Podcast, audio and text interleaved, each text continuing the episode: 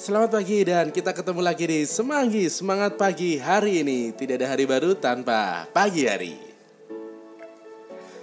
Kembali lagi Semanggi menyapa Anda dan juga menemani Anda di pagi hari ini dalam segala macam aktivitas kita harian ya. Di hari ini dalam setiap persiapan kita untuk menyambut hari yang baru dan pastinya di tanggal 2 Oktober 2020 kita juga masih punya harapan yang pastinya baru dan pastinya pagi hari selalu diwarnai dengan segala macam doa dan harapan kita semua.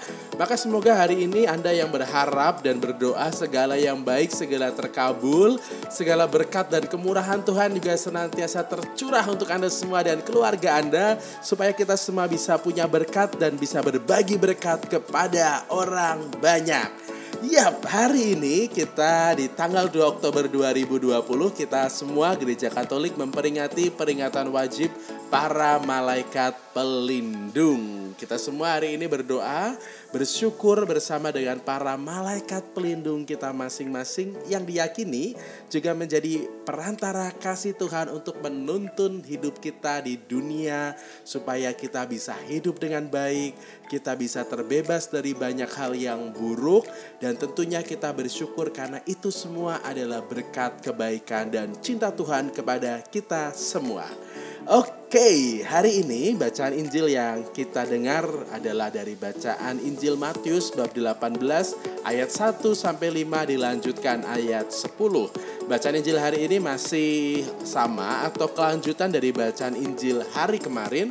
Cuma bedanya karena hari ini adalah peringatan para malaikat pelindung, maka ada ayat 10 yang ngomong begini. Jangan menganggap rendah seorang dari anak-anak kecil ini, karena aku berkata kepadamu, malaikat mereka ada di surga dan selalu memandang wajah Bapakku yang di surga.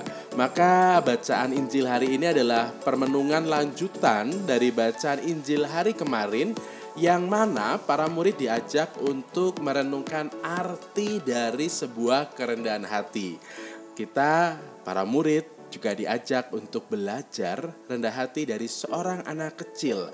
Seorang anak kecil yang ditampilkan di tengah-tengah orang dewasa, para murid yang sudah punya banyak pengalaman, eh dia harus belajar dari seorang anak kecil. Mungkin dari antara para murid saat itu ada yang gerundel di dalam hatinya gitu ya. Mulai mungkin merasa kenapa sih harus belajar dari anak kecil?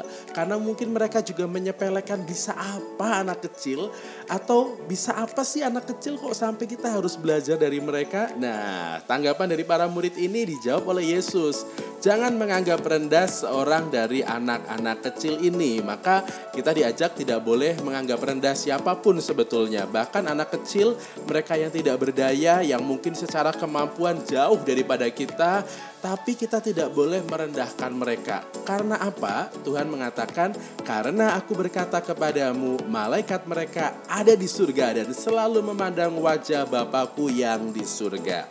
Maka kita diajak untuk bersyukur sebetulnya dari kata-kata ini selain kita diajak untuk rendah hati bahwa kita selalu bergantung kepada Tuhan, selalu bergantung dengan penyelenggaraan Tuhan, selalu bergantung dengan perlindungan Tuhan, tapi lebih dari itu kita juga diajak bersyukur karena kita semua satu persatu dari kita punya malaikat yang menjadi pelindung sekaligus juga selalu memandang wajah Allah. Maka tidak ada alasan bagi kita untuk tidak semangat hari ini, tidak ada alasan bagi kita untuk tidak punya harapan hari ini dan tidak ada alasan bagi kita untuk tidak merasa dicintai oleh Tuhan. Kenapa?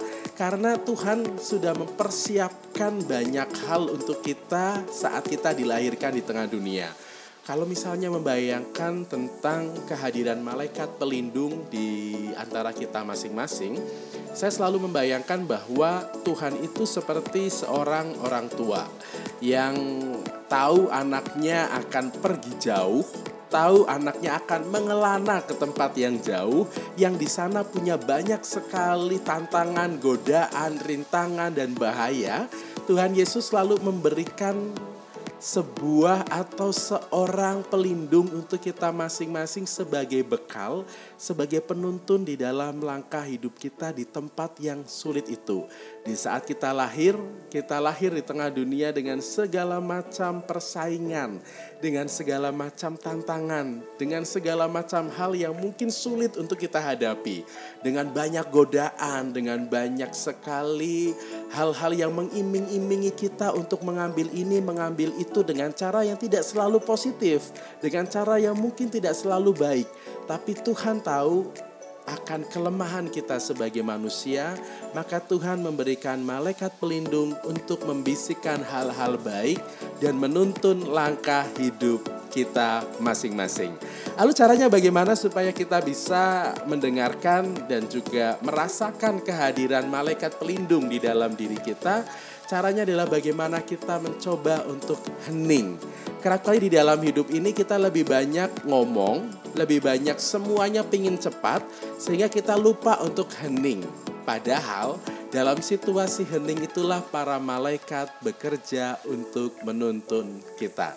Maka semoga hari ini di hari yang baru tanggal 2 Oktober 2020 di saat kita masih pagi-pagi gitu ya dengan segala macam harapan, dengan segala macam rencana kita hari ini, mari kita hening sejenak kita mencoba untuk mendengarkan kata-kata Tuhan yang mungkin juga disampaikan oleh para malaikat pelindung kita hari ini. Selamat memperingati para malaikat pelindung kita masing-masing.